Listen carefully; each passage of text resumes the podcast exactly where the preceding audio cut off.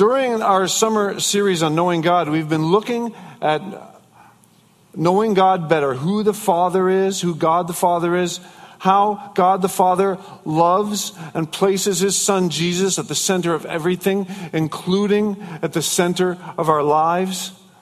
He's, we've talked about how Jesus, God's Son, wants to reveal God the Father to us, and that the pleasure he finds in his, his eternal relationship with God the Father.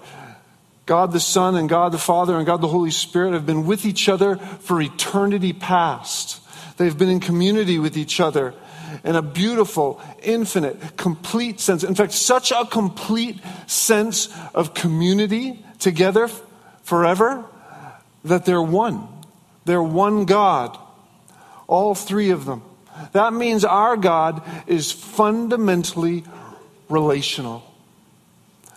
And He wants us, even though we're flawed people, even though He's a holy God, He wants us to be in a relationship with Him, to be a part of that sense of community that God feels so strongly.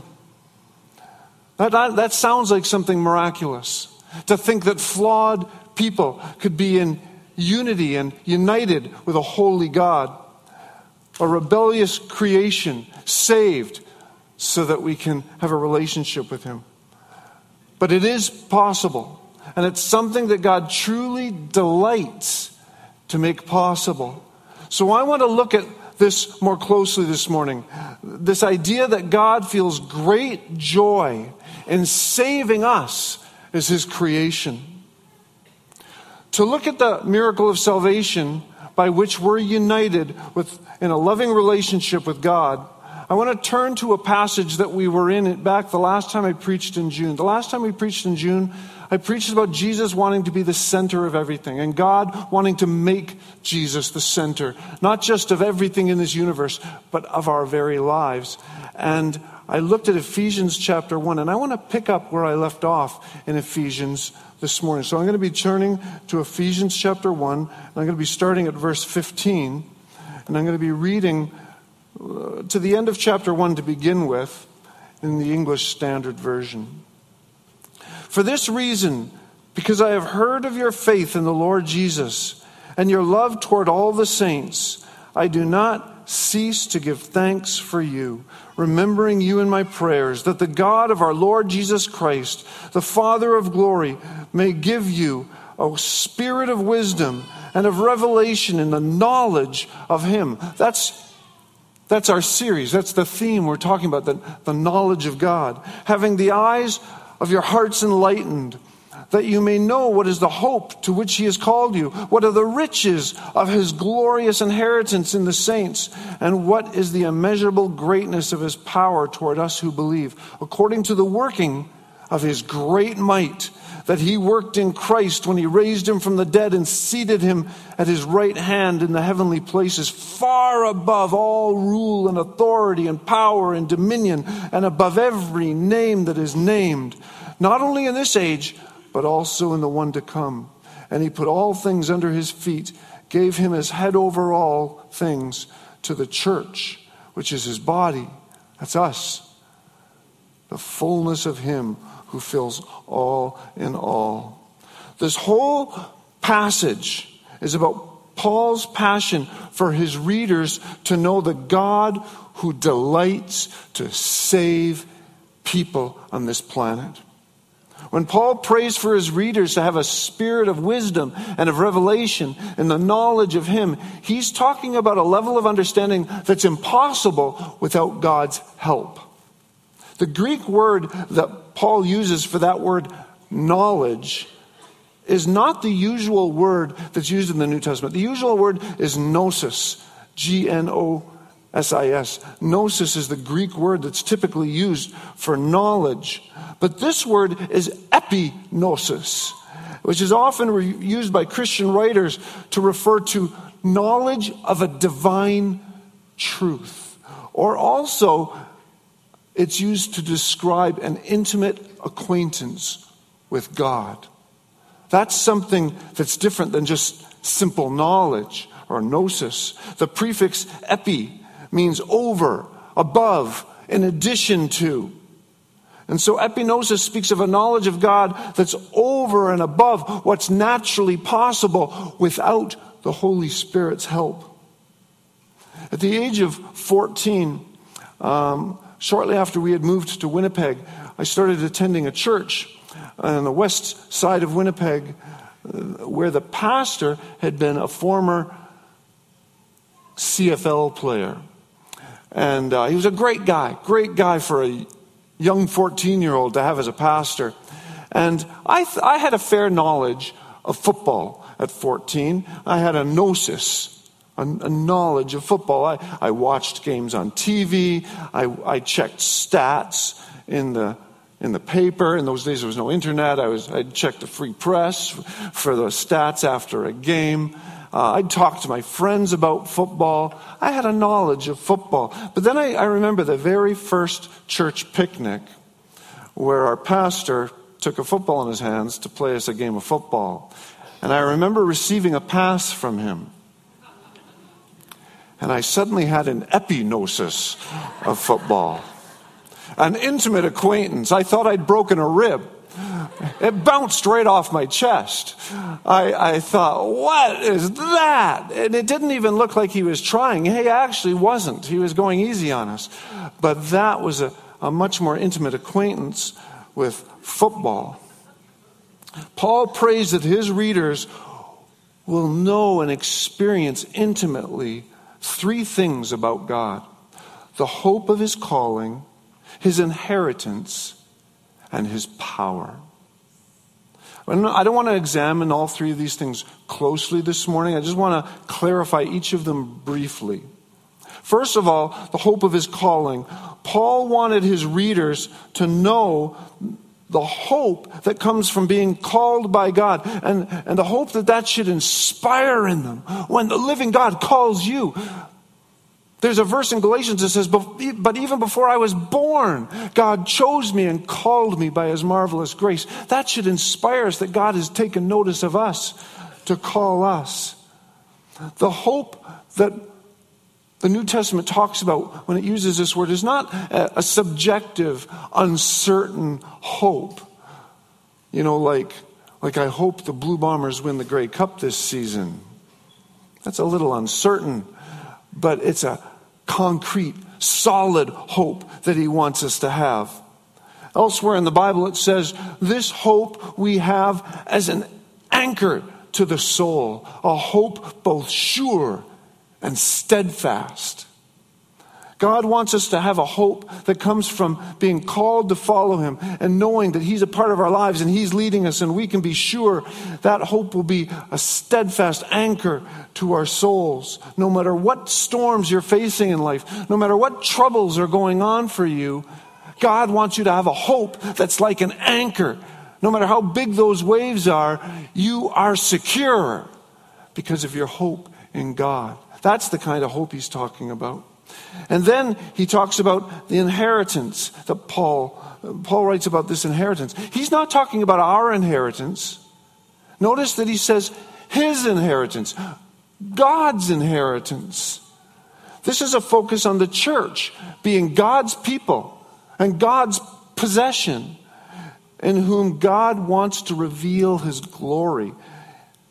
Notice he talks when he says that it refers to the church at the end of chapter 1, which is his body, the fullness of him who fills all in all. He wants the church to be, to be where he reveals his glory. Theologian, theologian F. F. Bruce wrote when he was commenting on this idea of the riches of his, of God's glorious inheritance in the saints.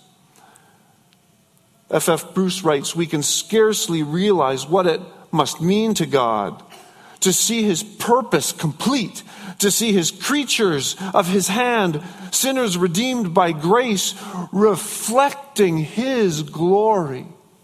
That excites God. When his glory is revealed in us as fallen creation, when we choose to turn to him and find our delight in him rather than in this world, he's glorified and he's delighted. That's what happens when we become God's people and God's own possession.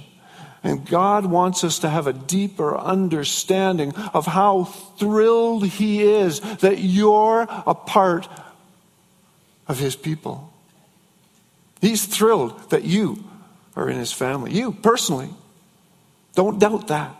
That's what Paul is trying to get at here. But Paul also prayed that his readers would know God to be an immeasurably powerful God. Paul prayed that you may know the immeasurable greatness of his power toward us who believe. And Paul went on to write that God the Father seated Jesus at his right hand in the heavenly places, far above all rule and authority and power and dominion, and above every name that is named. Now, the Apostle Paul had been a Pharisee before he became a Christian. And as a Pharisee, I don't think we can overestimate how well Pharisees knew the Old Testament scriptures. They knew it well, they had much of it memorized. And I had an Old Testament professor in college who, and I saw them do this once at lunchtime because they would join us sometimes at the student body at lunch. And they, these two professors would, would test each other by saying the first two or three words of a verse, and the other one would have to tell them where it was. And it was uh, anywhere in the Old Testament. And they, I don't remember how long it took them to stump each other. Like, what's up with that? And the Pharisees knew the word, God, word of God even better than that in terms of familiarity and memorization. And so, if I'm reminded of a particular verse in the Old Testament, when I read this, this phrase that Jesus is far above all rule and authority and power and dominion, and above every name that is named. If I'm reminded of an Old Testament verse, I'm pretty sure Paul would have remi- been reminded of that verse. And it's the verse, Psalm 103, verse 19. The Lord has established his throne in the heavens, and his kingdom rules over all. That's a great verse to memorize, folks. So when you're in a tight spot, when you're in trouble, when things aren't going well, just remind yourself the Lord has established his throne in the heavens and his kingdom rules over all. His kingdom rules over this situation. His kingdom rules over my life. His kingdom rules over everything in this world. Nothing is beyond his jurisdiction. So when Paul says that Jesus was far above all rule and authority and power and dominion. I think Paul was remembering Psalm 103:19. His kingdom rules over all. And in other words, Paul in this letter to the Ephesians is attributing to Jesus what King David attributed to Almighty God. This verse itself is an indicator that Paul saw Jesus as God. He's referring to Jesus and giving him an attribute that David attributed to God the Father. And that's why Paul could write that God the Father made Jesus to be head over all things. The Lord has established his throne in the heavens, and his kingdom rules over all things. God the Father is seated in heaven, Jesus in heaven, in a place of honor and strength, and above all other authority, with greater power and dominion than any other authority. He rules over all. That's who Jesus is. He's God Almighty. Jesus' image, or I mean, the world's image of Jesus as, as gentle and meek. Well, it may have its place. Jesus has a gentle side, but this meek and mild Jesus is not who Paul is describing here. He's describing a powerful, almighty God. What are you facing right now? What are you facing in which you need Jesus to be head over all things? You need him to rule over all in your life. There's situations in my life where I pray for, 100 for, for Psalm 103 19 to be applied again and again.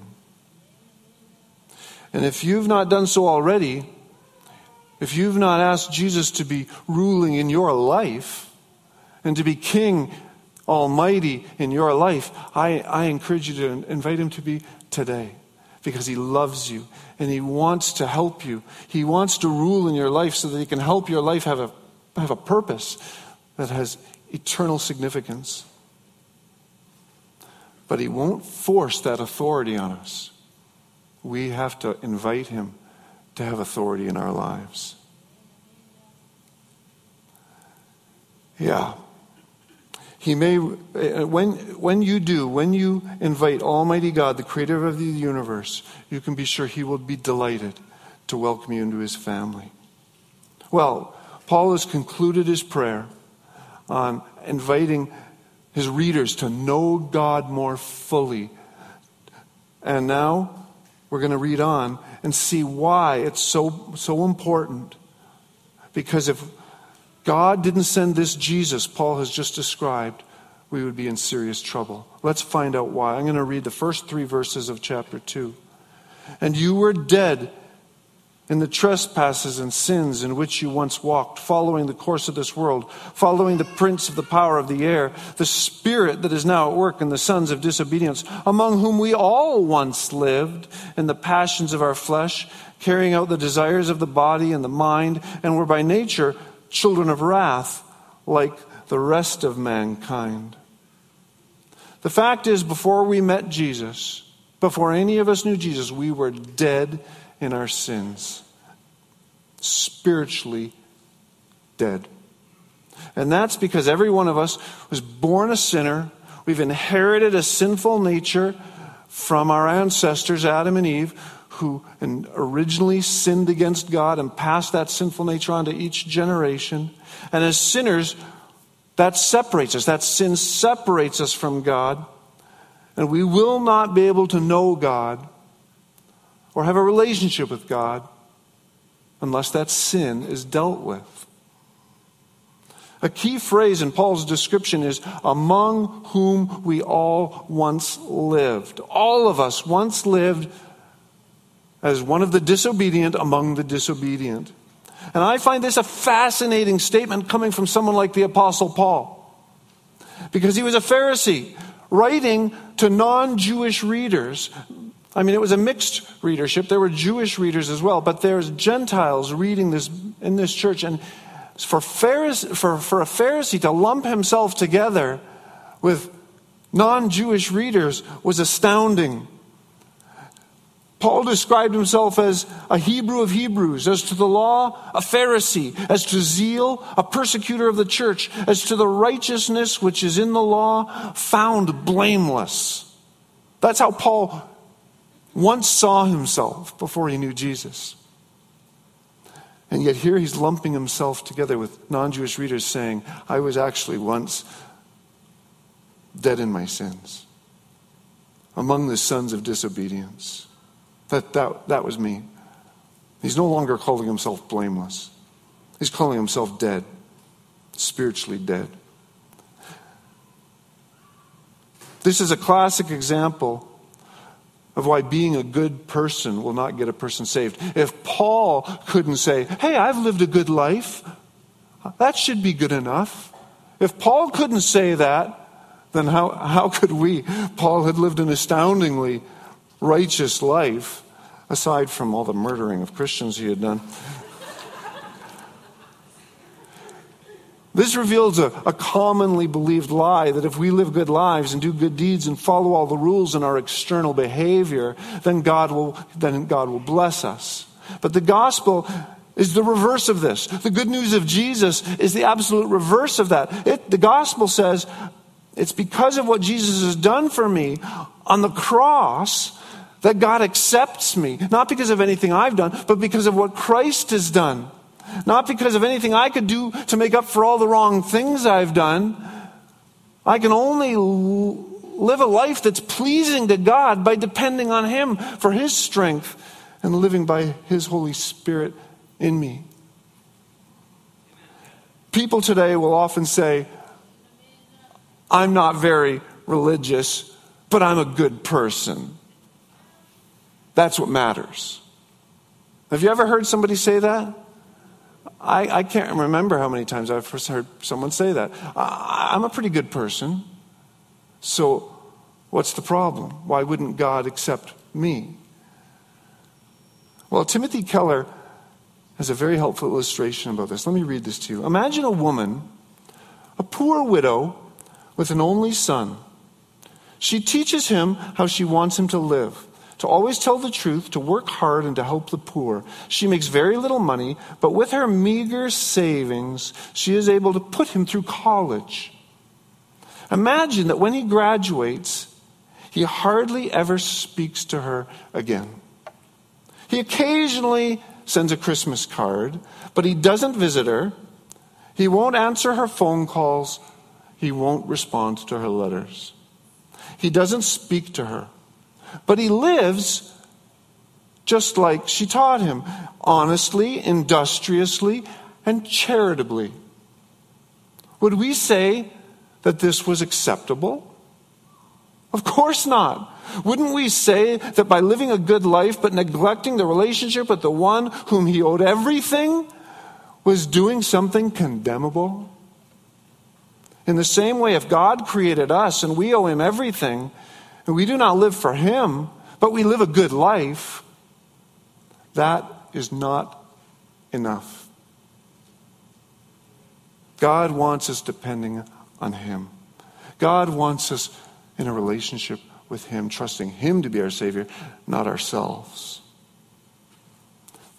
The main reason it's not good enough is because we've all failed God in ways that need to be forgiven. And we can't just forgive ourselves. God needs to forgive us.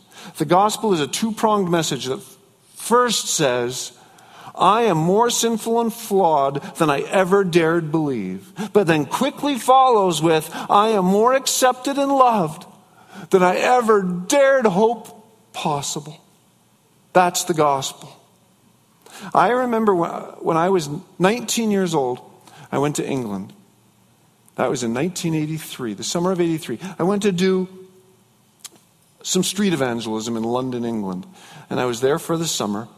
And as we were doing street evangelism, you know, we'd sometimes have time to do other things. And one of the things we did was on a Sunday morning, we went to, to church where John Stott was preaching.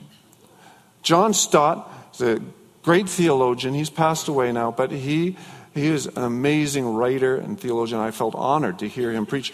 And is there a sermon you can remember the outline of from 1983? I remember the outline of this sermon.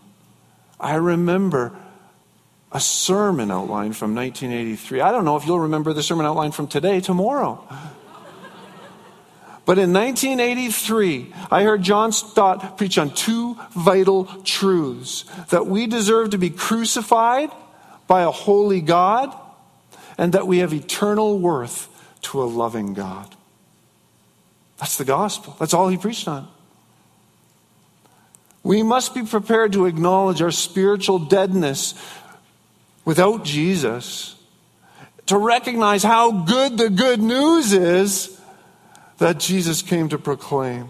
So let's read that good news, starting in verse 4 of chapter 2. But God, being rich in mercy because of the great love with which He loved us, even when we were dead in our trespasses, made us alive together with Christ. By grace you have been saved, and raised us up with him, and seated us with him in the heavenly places in Christ Jesus, so that in the coming ages he might show the immeasurable riches of his grace and kindness toward us in Christ Jesus. For by grace you have been saved through faith. And this is not your own doing, it is the gift of God. Not a result of works, so that no one may boast, but we are his workmanship, created in Christ Jesus for good works, which God prepared beforehand that we should walk in them. But God, wouldn't it be wonderful if those words just echoed around the world? But God made all the difference, made it possible for a sinful race to have a relationship with God. There we were, spiritually dead in a sinful state, unable to help ourselves, but God intervened. This is what I mentioned at the beginning when I said God takes such delight in saving us. God takes such delight in saying, But God, but I've got something I'm going to do for you. That's his attitude. This is the salvation Jesus offers to a human race that's separated from God by sin. And it's worth pointing the spotlight at the contrast that Paul is trying to create here. Earlier, at the beginning of chapter 2, Paul talked about being dead in our sins, dead in our trespasses, and he described a mountain of barriers. Just a mountain. An unclimbable mountain of barriers between us and God. Trespasses, sins, stuck on the course of this world, stuck under the influence of the prince of the power of the air, that's Satan pursuing the passions of our flesh, pursuing the desires of the body and the mind, and deserving God's holy wrath. That's the mountain that's between us and God. Oh. Then we hear these wonderful words as we stare at this mountain that we can't do anything about. But God, but God, it's, it's kind of like Paul is loading up a cannon He's loading up a cannon with glowing descriptions now of God, of Him being rich in mercy, of His great love, His great love with which He loved us. He wants to repeat that word and the grace by which you've been saved. He's just loading up this cannon. He builds up the suspense of this list until he then fires off how God made us alive together with Christ we were dead and now we're alive. That's what God's doing here. He's raised us up with Christ. He's seated us Christ in heavenly places. The cannon is firing at that mountain. It's like he fires that cannon of mercy and love and grace with those action verbs of being made alive and being raised up and being seated with Christ in heavenly places. And he blows that mountain of barriers between us and God to smithereens. And we have access to God. Amen. The deadness of our sins is shattered as we're made alive with Jesus. But the trouble with some of us Christians, me included, that we sometimes live as if that mountain of barriers is still in the way of us having a relationship with God. I call it, can I call it this? I call it a pile of poo. It's no longer a mountain. The mountain has been blown to smithereens. All you've got now is a mountain, a pile of poo. And sometimes we leave it in our front yard.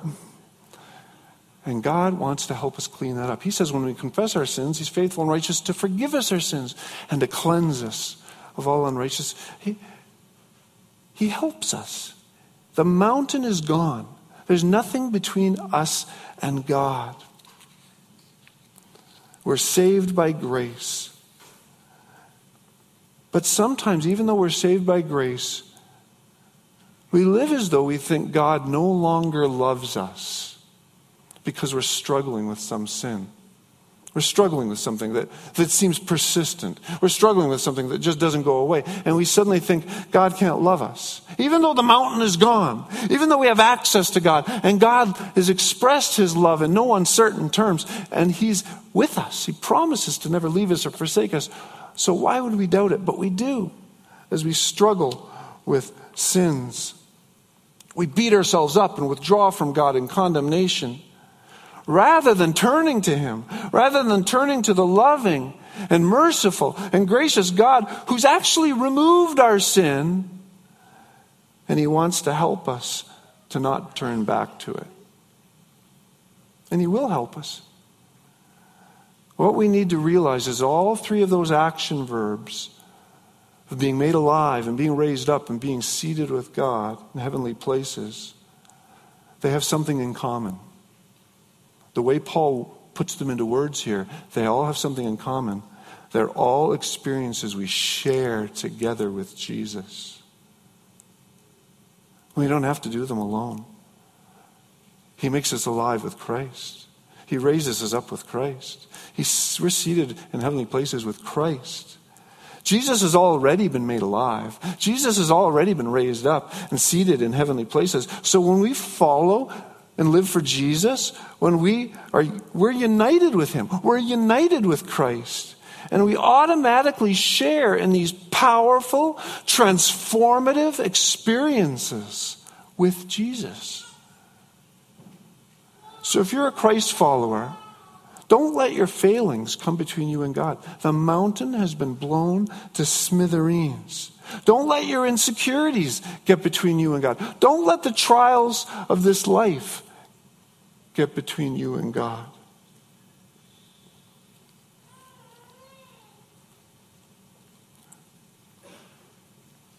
The fact is, these actions, these verbs, these action words that Paul is describing express how much God genuinely likes us. Not just loves us because he's a loving God, but he likes us. He likes you. And then Paul adds that he also wants to reveal the immeasurable riches of God's grace and kindness toward us in Christ Jesus.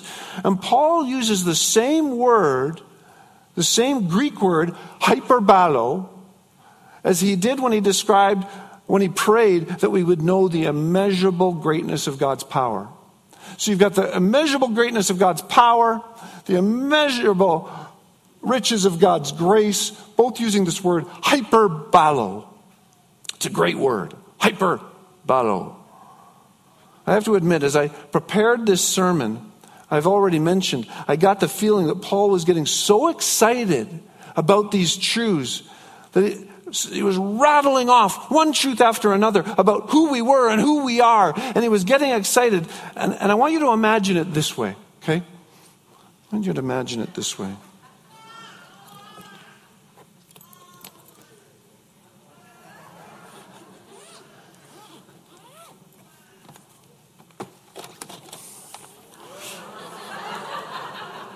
I want you to imagine this is my mega hyperbalo grace cannon. Say that with me. Mega hyperbalo grace cannon. That's what this is. Now, I plan to use this to demolish and destroy the mountains of deceit, because that's what they are. It's deceit that where the devil tries to put lies in our head that our sins are separating us from God. Jesus has taken away our sins. When he sees you, he sees you as righteous because he sees Christ in you. You're united with Christ, and you share the experiences of Christ being raised up, seated in heavenly places. That's what he sees when he sees you.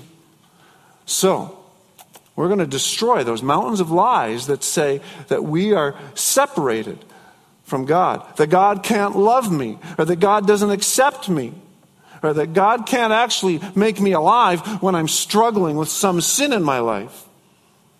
Those are lies. So, I'm going to load up this hyperbalo grace cannon with the gospel truths. Okay?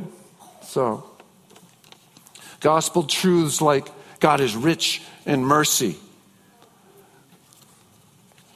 Gospel truths like He has great love for me gospel truths that He loves me with a great love with which He loved us on the cross, showing us on the cross how much He loved us. Truths like, like by grace we have been saved. Truths like I'm fully accepted as the beloved of God. Those are gospel truths. There's so many more. I've just loaded up my grace cannon.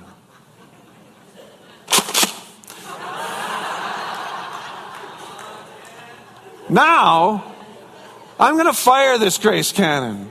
And Paul has given us a trigger. I want you to use this trigger in your everyday life. These triggers are the action words of Ephesians chapter 2. The action words are that he made us alive together with Christ. The actions are, He's raised us up. The actions are, we're seated with Christ in heavenly places. Did you hear that? You've been made alive. You've been raised up. You've been seated with Christ in heavenly places.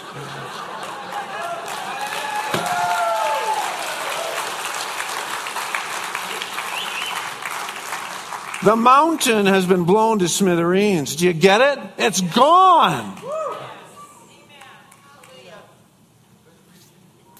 Those truths are gone, and it challenges the doubts of my own heart that God's immeasurable, hyperbolo power is matched by his immeasurable, hyperbolo favor.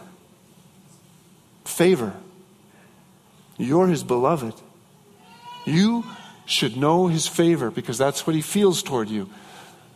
He has power to deliver you from sin, and he has favor to accept you even when you struggle with sin. Isn't that good news? That's the gospel. And that is salvation. That's the that's how see we're excited. God's excited about doing that, about providing that salvation. But then, in verses 8 and 9, then Paul gives us as clear a description of the gospel as you'll find anywhere else in the New Testament. Verses 8 and 9 say this For by grace you have been saved through faith. And this is not your own doing, it is the gift of God, not a result of works, so that no one may boast. That's the gospel. Right there. That's the gospel. The first word for could just as easily and accurately have been translated because. Go to the, let's go to the next slide where it says, because being made alive, raised up, and seated in heavenly places are only possible for flawed human beings like us because it's by grace we've been saved through faith. Not by our own doing, it's a gift of God. That's why these, that's why all these action words are possible because, because of what God has done, what Christ has done, because He's been raised up. He's been, he's been made alive and seated in heavenly places, and so are we, because we're united with Christ when we get saved, when we give our life to Him, when we become a follower of Jesus. Something available because Jesus died on the cross to pay the penalty of death for our sins so that we can be forgiven and have a relationship with God for all eternity. Is that something that's worth reminding ourselves of again and again and again? The devil will try to throw lies into your life like you're not good enough. Oh, you failed again. Oh, there you go. Look at that pile in your front yard. Jesus isn't looking at that. He's looking, he's looking at a spotless bride. He's looking at righteousness that's in us because we're united with Christ. Finally, Paul ends this powerful gospel paragraph with one more reminder. As God's new creations,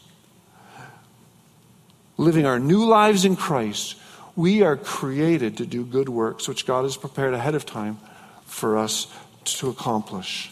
The mercy and love and grace that we've received are meant to be shared, are meant to go on to others.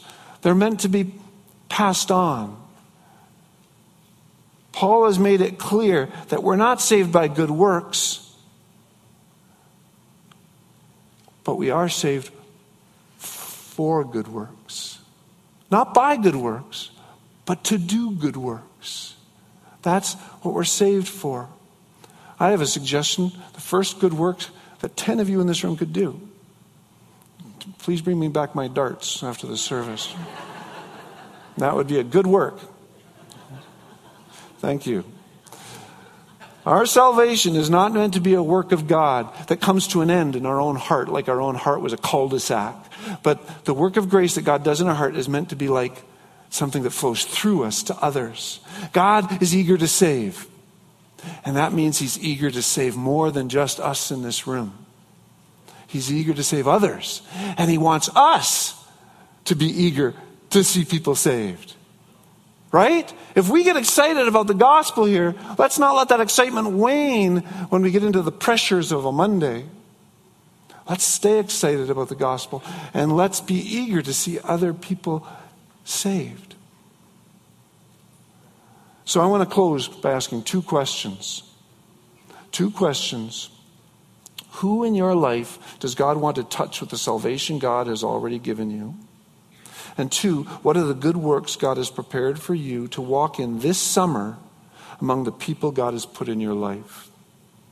And I want to actually have a, a very short listening prayer time, just a maybe just a minute or two, of where we just wait on the Lord and listen regarding these two questions. Who in your life does God want to touch with the salvation that God's already given you, but He wants you to share with someone else?